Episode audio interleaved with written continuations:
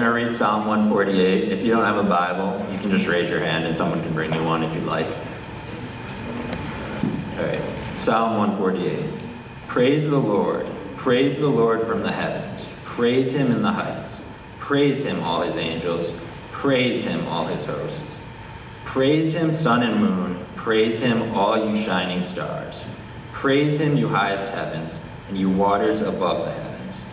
Let them praise the name of the Lord, for he commanded and they were created, and he established them forever and ever. He gave a decree, and it shall not pass away.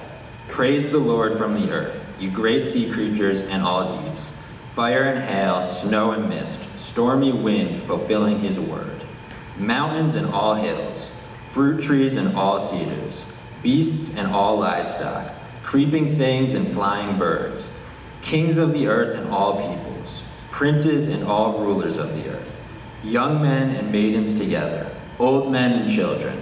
Let them praise the name of the Lord, for his name alone is exalted. His majesty is above earth and heaven. He has raised up a horn for his people. Praise for all his saints, for the people of Israel who are near to him. Praise the Lord. May the Lord bless the reading of his word.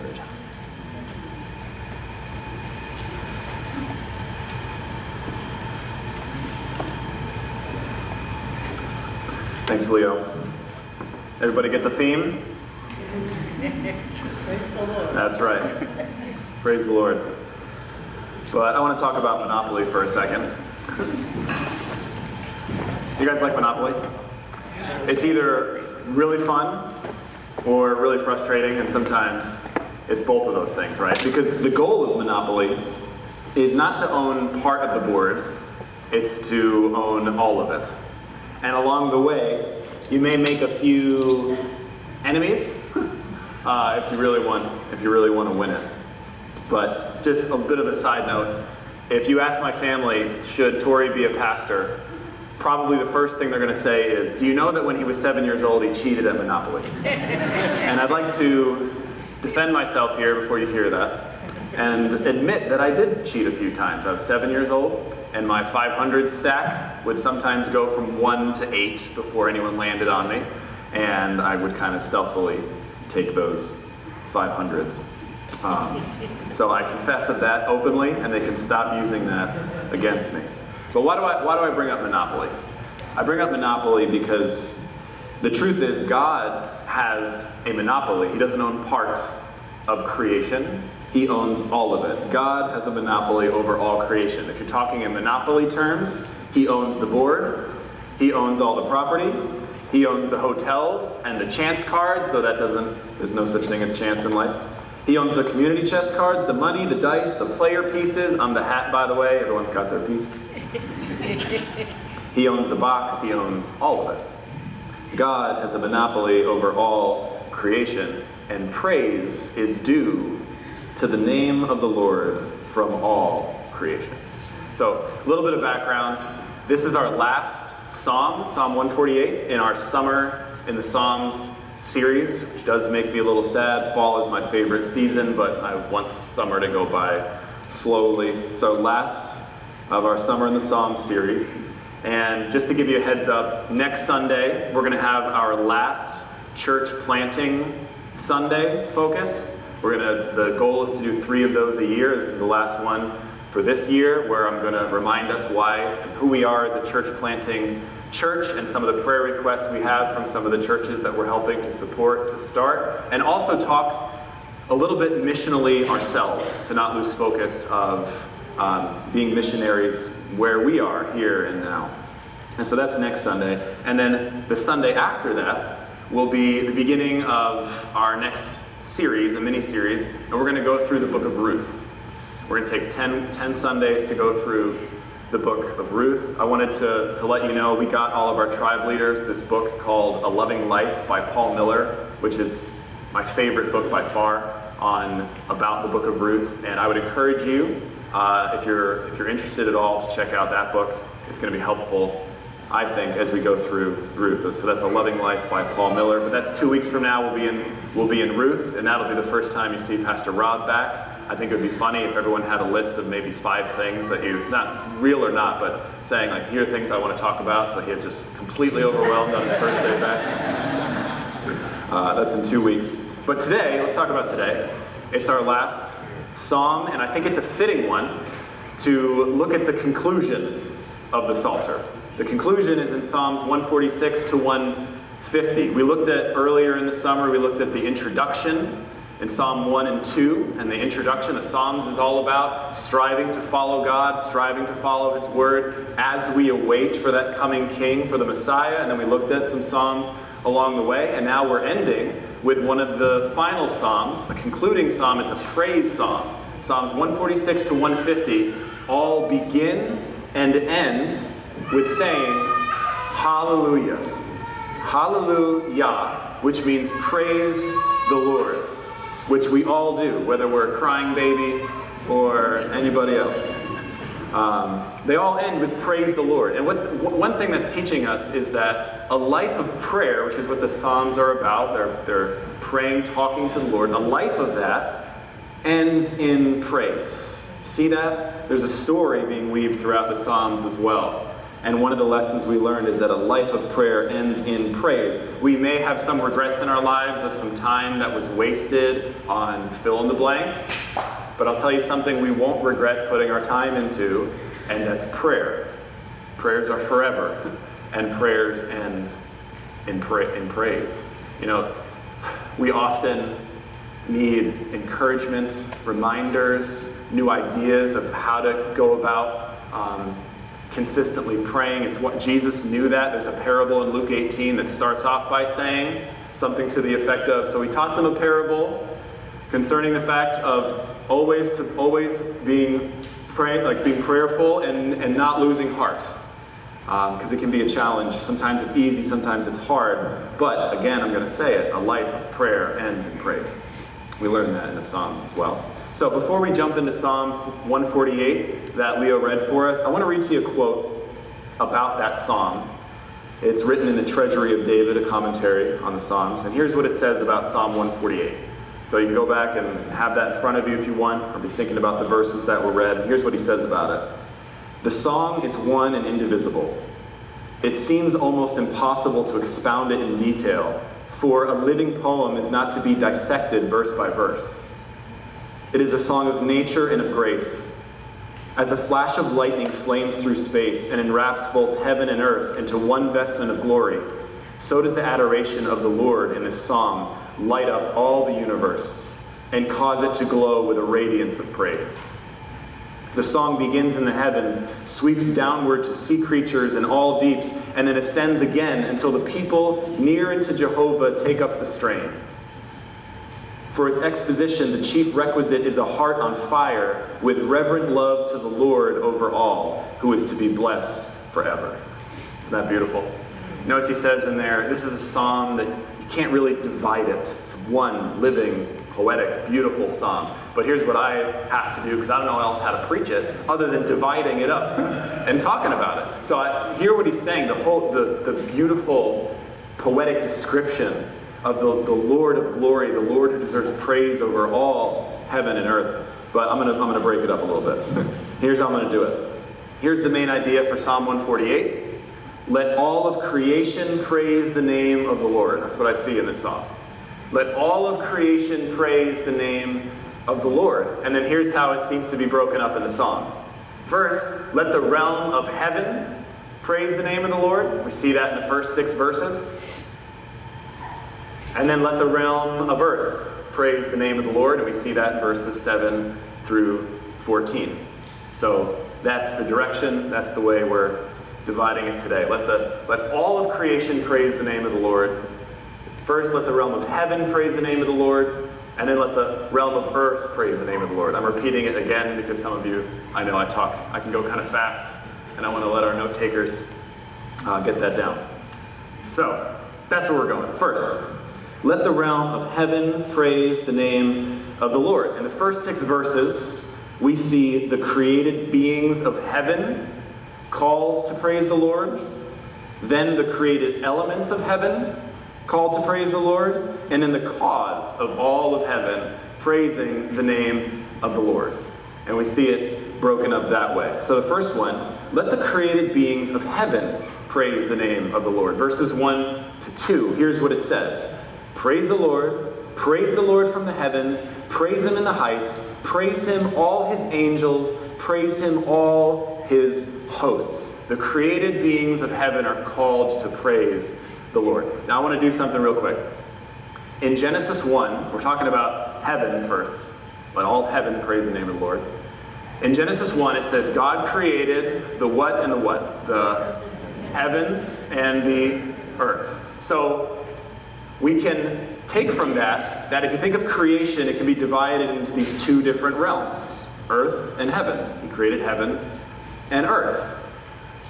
There's another detail we can take as we look through Scripture is that the heavens seem to be divided into three separate categories.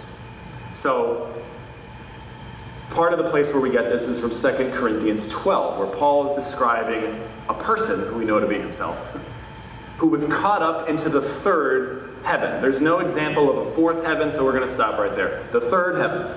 So, here's the way, as I was reading, that many have divided heaven. The word heaven literally means sky, the heavens. The Lord created the heavens, which means sky, and the earth. But there seem to be these three categories of what it means when the Bible talks about heaven. The first one could be simply you look up into the into the sky and what you see. That's level one, if you will, of heaven, with the sky, placed around the earth. And then the second would be the entire the entirety of the cosmos that your eye can't that, that you can see some of it and, and there's a ton that we can't. Just all of the entire universe could be described as the second heaven. And then the third heaven is referred to the place where the angelic hosts and where god dwells where the heavenly temple of the lord is where the presence of god is. And i'm going to stop there a second to say you know solomon will say in 1 kings 8 something to the effect of not even the heavens of heavens, the highest heavens, can contain you. It's not that God is only in heaven and we're here. God is everywhere. He's transcendent. We know this is what, he, is what he, He's revealed to us. He's omnipresent, which means He's everywhere. And yet, the third heaven has been described as the dwelling place of God and His angelic hosts. So, we see in these three verses, first of all, in verse 1 praise the lord from the heavens praise him in the heights. There's no place too high to praise his name. Then it says praise him all his angels praise him all his hosts. There is no being too high to praise his name. Can we talk just for a minute about angels? And the goal here is not to do a, a, a little case study on what an angel is but to learn a little bit talk a little bit about how the scripture defines and describes angels to know that if those beings are worshiping God, what do you think we should be doing? So, a little bit about angels. So, here's, here's my definition for an angel for angels, plural. It's a race of spiritual beings of a nature exalted above mankind and yet infinitely lower than God a race of spiritual beings of a nature exalted above mankind and infinitely lower than God. They are described as living intelligences. The word angel means messenger, messengers of God, by his appointment. And scripture describes how they're sent out to assist and to defend, to encourage God's people we see examples of angels encouraging Jesus in his journey on earth. Hebrews describe angels as ministering spirits that are sent out in service for the sake of those who will inherit salvation. A little bit about the appearance of angels. We can't, we can't go too far in describing what they look like because he doesn't tell us all about that. But here are a few examples. And first of all, we like to categorize angels into one category when Scripture describes multiple types of angels seraphim, cherubim, archangel, Michael. Some examples. So, um, as far as appearance, some are described with wings, like the seraphim, six wings, Isaiah 6. Some are described, it says in Hebrews, as ministering spirits, and yet there are examples in Scripture of angels that have taken on maybe maybe for a briefer period of time, don't know for sure, but human bodies. It says in Hebrews, you may unknowingly be entertaining an angel as you are being hospitable to those, um, to people. So, a little bit about appearance. How about morality? For those who have not fallen, and it's an entire separate category, the fallen angels are not called here to praise the name of the Lord. But those who are uh, not fallen are perfect in morality. They're not stained by sin. They haven't um, been exposed to, they have not, way to say it, um, been part of fallen mankind. Emotions. What about the emotions of angels? Do they have them? The answer is yes. In Job 38, it describes how the angels rejoice over God's creation. In Luke 15, it says they rejoice when just one, sin- one sinner repents. Okay? So, just some facts about them. Living intelligence and sent by God to assist the people of God on earth. Perfect in character. Certainly have emotions. Are powerful. There's an example of one angel that wiped out 185,000 Assyrian soldiers. There's an example, multiple examples in Revelation where it's angels that God calls to begin or initiate some of the plagues that will fall on the earth, both supernatural and natural tasks in those ways. They're powerful. On top of that, there are a plethora of them, starts with the letter P. Jesus said that he could have called a legion of angels, and the lowest number I saw for that was 72,000. He could have called them at once. The Bible describes multitudes of these angelic beings, of these angels, 1 Kings 22 and other, and other places. A multitude of them. All of which are praising the Lord. All of which are called to continue to praise his name. Let them lead the song the psalmist is saying. He starts with them, even them. And so the question of if they, far more powerful, far more majestic, if you will, higher than humankind, are praising the Lord, what should we be doing? And here's what Spurgeon says. He says, whether you, talking to the angels, he says, whether you bow before him, or fly on his errands, or desire to look into his covenant, referring to 1 Peter 1, or behold his son, cease not, you messengers of Jehovah, to sound forth his praise while you move at his bidding. Let the angelic beings, let the created beings of heaven praise the name of the Lord. We see that in verses 1 to 2. And then he moves on to talk about the created elements of heaven, praising the name of the Lord. Verses 3 to 4 says, Praise him, sun and moon. Praise him, all you shining stars. Praise him, you highest heavens and you waters above the heavens. So he moves from the personal beings of the heavens to now the created elements of the heavens, and he calls them to praise the Lord as well. This curious little phrase here, the waters above the heavens. I thought, what does that mean? I don't know. So I'm going to read you a quote. and neither does this person. Spurgeon says, There's something of mystery about these supposed reservoirs of water. But let them be what they may, and as they may, they will give glory to the Lord our God. Let the mo- most unknown and perplexing phenomena take up their parts in the universal praise.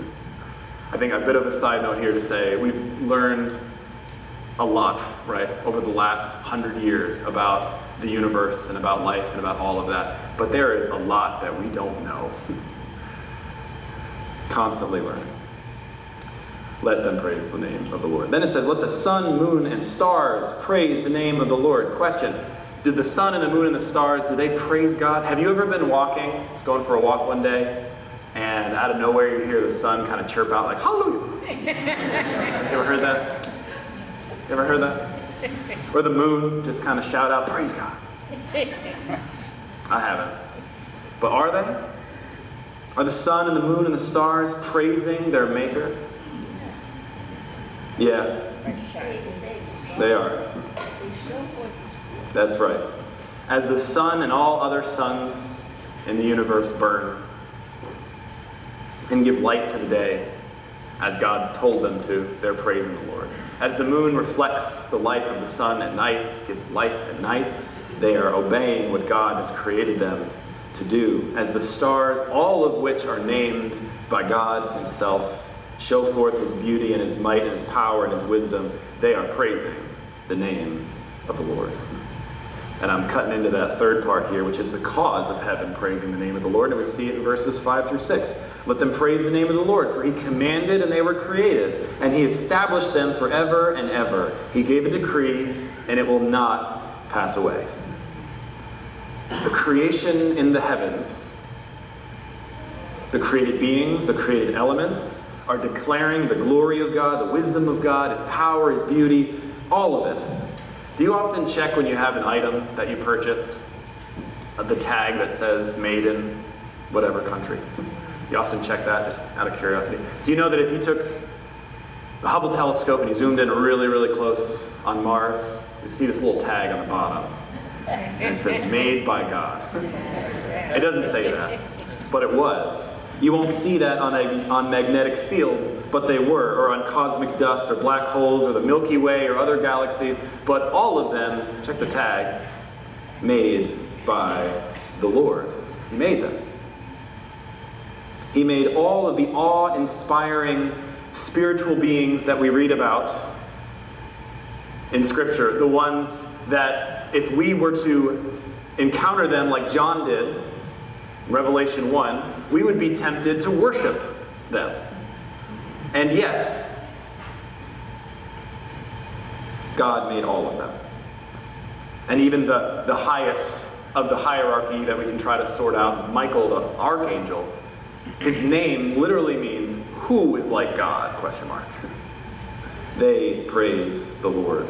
He made it. Let the heavens, the spiritual beings of heaven, and the created elements of heaven, what we know about it and the mystery of it all, let them praise the name of the Lord. Now let's get a little bit closer to home in verses 7 through 14. Let the realm of earth praise the name of the Lord. And when we go through verses 7 through 14, we see that the created creatures and elements of the earth are called to praise his name. The created beings of earth are called to praise his name. And then we get to the cause of earth praising the name of the Lord. So, the created creatures and elements of the earth, called to praise the Lord, are in verses 7 through 10. Praise the Lord from the earth, you great sea creatures in all deeps, fire and hail, snow and mist, stormy wind fulfilling his word. Mountains and all hills, fruit trees and all cedars, beasts and all livestock, creeping things and flying birds. Let the created creatures and elements of the earth praise the name of the Lord. It started with the song of heaven praising the name of the Lord, and now it goes down to our abode, the earth praising the name of the Lord and all that is in it. So I'm going to go through this quick. Verse 7 You great sea creatures and all deeps, let them praise the name of the Lord. What are some examples of some great sea creatures? I think I heard kraken, and I'm going with it. Yep, kraken. What else? Walruses. Walruses. Sharks. I knew I'd hear that one. Jellyfish. Somebody's favorite over there. Let them all. Jellyfish, the sharks, the krakens, if they exist. Maybe there's just one. I don't know. Leviathan, very interesting. Let's talk about that in Job sometime. Let all great sea creatures, the ones we know about and the ones we don't, let them praise the name of the Lord. Verse 8 fire and hail, snow and mist, talking about the burning and the freezing elements of nature. They combine to praise the name of the Lord. Second part of verse 8 stormy wind fulfilling his word. I got a good quote for you on this one. Though, the, though rushing with incalculable, incalculable fury, the stormy wind is still under his law and moves in order to carry out the designs of God. It is a grand orchestra which contains such wind instruments as these. I love that line. He's a great leader who can keep all these musicians in concert and direct both time and tune. Stormy wind fulfilling his words. Verse 9 Mountains and all hills, fruit trees and all cedars, all diverse landscape, every forest, every tree that's producing O2 and giving shade and giving fruit, all of it let it praise the name of the Lord. Beasts and all cattle, verse 10. Animals, fierce and tame, wild and domestic.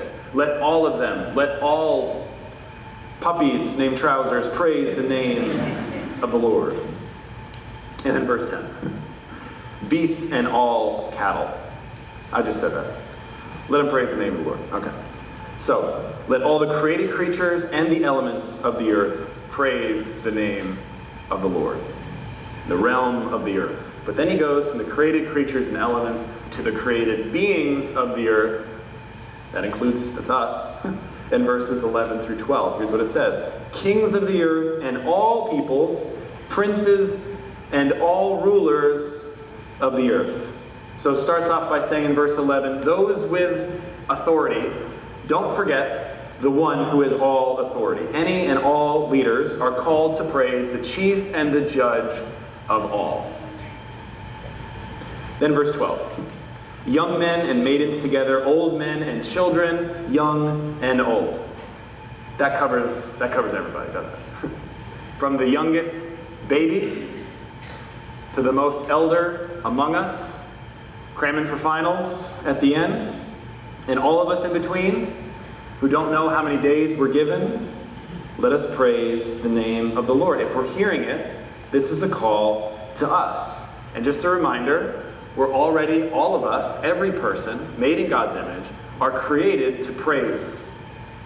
We're created to praise Him. We're already praising something, we're already praising someone, if it's ourselves or somebody else, our hobby, our job, whatever it is, we're all praising. And He's directing our attention to the what should be the object of our praise. Praise Him and praise Him only. Let's be a church that praises Him, yes, on Sundays. I thought about the psalm that says, Enter into his gates with thanksgiving in your heart. Like even before you get here, be praising the Lord. When you get here and you, and you have you fellowship with people that you know and that you don't, and new people, and, and anyone, that's praise. Let it be out of praise for the Lord. And when you hear the call to worship, already be praising. And when you hear the songs and sing the songs to the Lord, let it be out of praise for our Lord, for the name of the Lord. As you hear and, and participate in the prayers, let it be a praise and a worship to our Lord. And when we give, when we give our tithes, our offerings, let it be out of worship for the Lord. And when you hear the announcements, let it be out of praise and worship for the future direction and, and opportunities we have for the church. And when we have communion and we celebrate what Christ has done for us, let it be out of a heart of worship and of praise for the name of the Lord. On Sundays, let's praise the Lord. But what am I going to say next? Not just Sundays. Every day. Every day. Every single day that the Lord gives to us. In everything that we do, may we be a people that do it out of praise for the Lord. In everything. In the food that we make. In the food that we eat in the clothes that we wear, in the jobs that we have, in the resources that the Lord has allowed us to have, with the gifts and the talents, with the people in our life. Let's praise the Lord. For the ones that enrich our life, praise the Lord. For the ones that make our lives a bit more difficult, praise the Lord. For them too.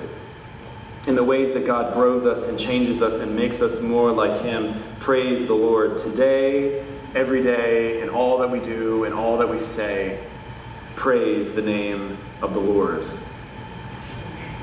The created creatures and elements of the earth, the created beings of the earth, let them all praise the name of the Lord. And we see the reason again in verses 13 to 14. He says, Let them praise the name of the Lord, for his name alone is exalted. His majesty is above earth and heaven.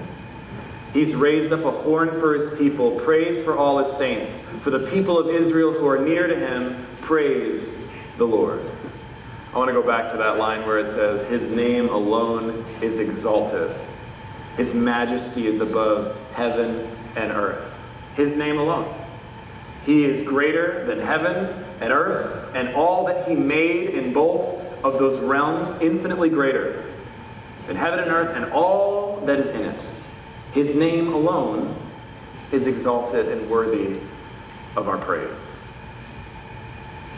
So, as it said in verse 11, yes, let everyone praise the name of the Lord. But then he gets even more specific here in verse 14.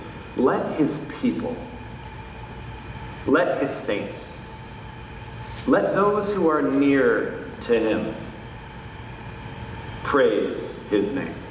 How are we near to him? We're near to him in relation. If we have confessed our sins and believe in Christ, we are children of God. We are the bride of Christ. We're near to him. So let us praise his name.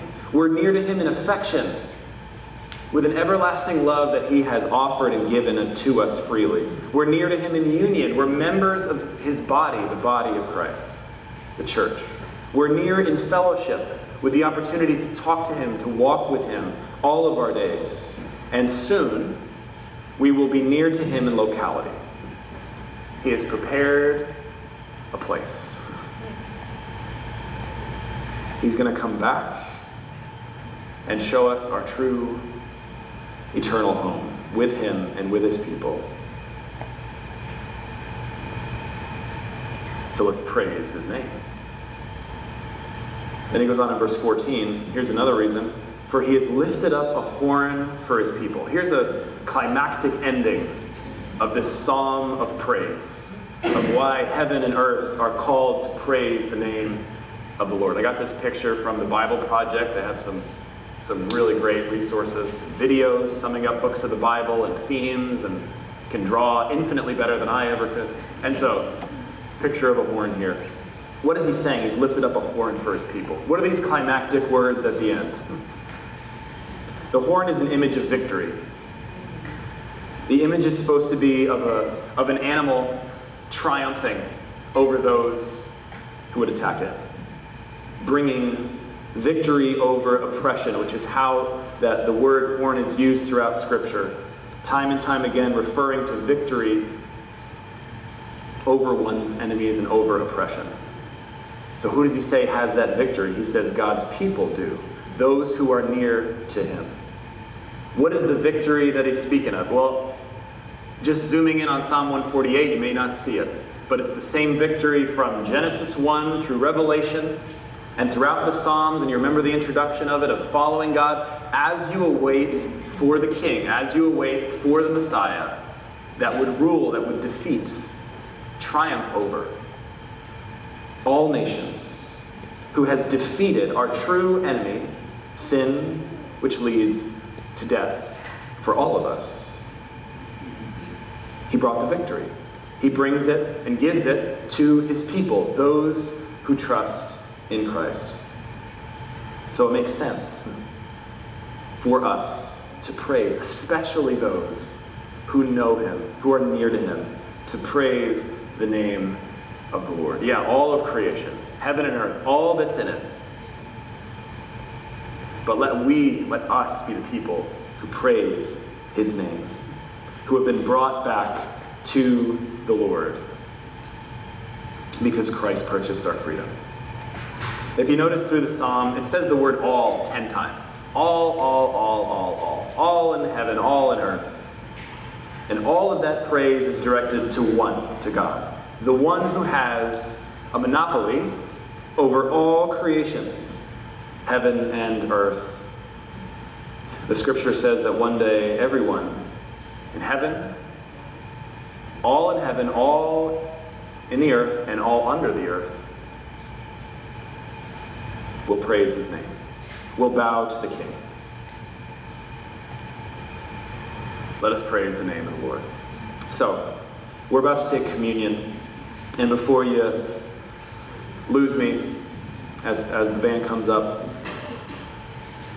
think specifically today as we take communion how God reconnects heaven and earth. How did he do it? We see it in Genesis 1, where those angelic beings, some of which that we've read about, and the manifest presence of God is dwelling with human beings. And that was lost in Genesis 3 because of sin, because of disobedience, because of not trusting and praising and worshiping God above all else. How is he going to reconnect that? How is he going to have earth and heaven overlap once again? And the answer is the, cre- the, the Creator somehow became part of his own creation, became lower than the angels like us. Jesus, the one whom angels worship, who the seraphim cover their eyes to not have too much of the glory of God overwhelm them, even in heaven, came down, became one of us, did what we couldn't do, lived entirely a life of worship and of praise to the only one who deserves it, to God, died in our place, took our sins on himself, defeated them, victory over the oppression that is over all of, of humankind, and was raised again in victory and in triumph, so that one day, unlike the seraphim that have to cover their eyes, those who have given their life to Christ are going to be able to behold the face of God unhindered. Isn't that amazing? It's because of Jesus that we have hope. It's because of Jesus that we have so very many reasons to praise the name of the Lord. Let's pray. Father, I don't know where every individual, where each of us, where we are in life right now as far as what we're praising, what we're worshiping, who or what we're looking to to save us. We all are, Lord. And I pray that today, this week, this month, Lord, you speak to us individually in ways, Lord, you know each of us so much better than we know ourselves. And God, would you speak to us what we need to hear to turn our affection, our heart, our worship away from all that is not you. To the name above all names, to you alone who is exalted. To praise your name, to know you more. And Lord, I pray if there's anyone, anyone, Lord, that wants to talk more about that, that they'd come talk to me or anyone up here. I just want to get connected, Lord, and work through that. Lord, help them do that. Help us be a place that's welcoming, that's here for each other, that points to you, Jesus, the name above all names. Amen.